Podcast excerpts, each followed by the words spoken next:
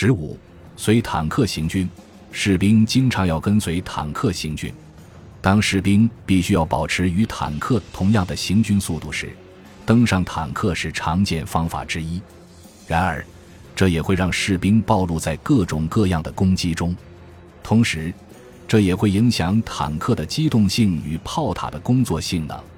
因此，在与敌军发生交火时，士兵必须马上离开坦克。士兵必须在得到坦克指挥官的允许之后，方可从坦克的右前方登上。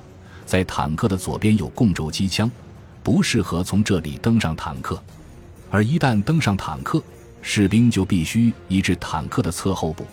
如果坦克的侧后部没有足够的空间，也可站在炮塔旁，并紧握舱门或舱口。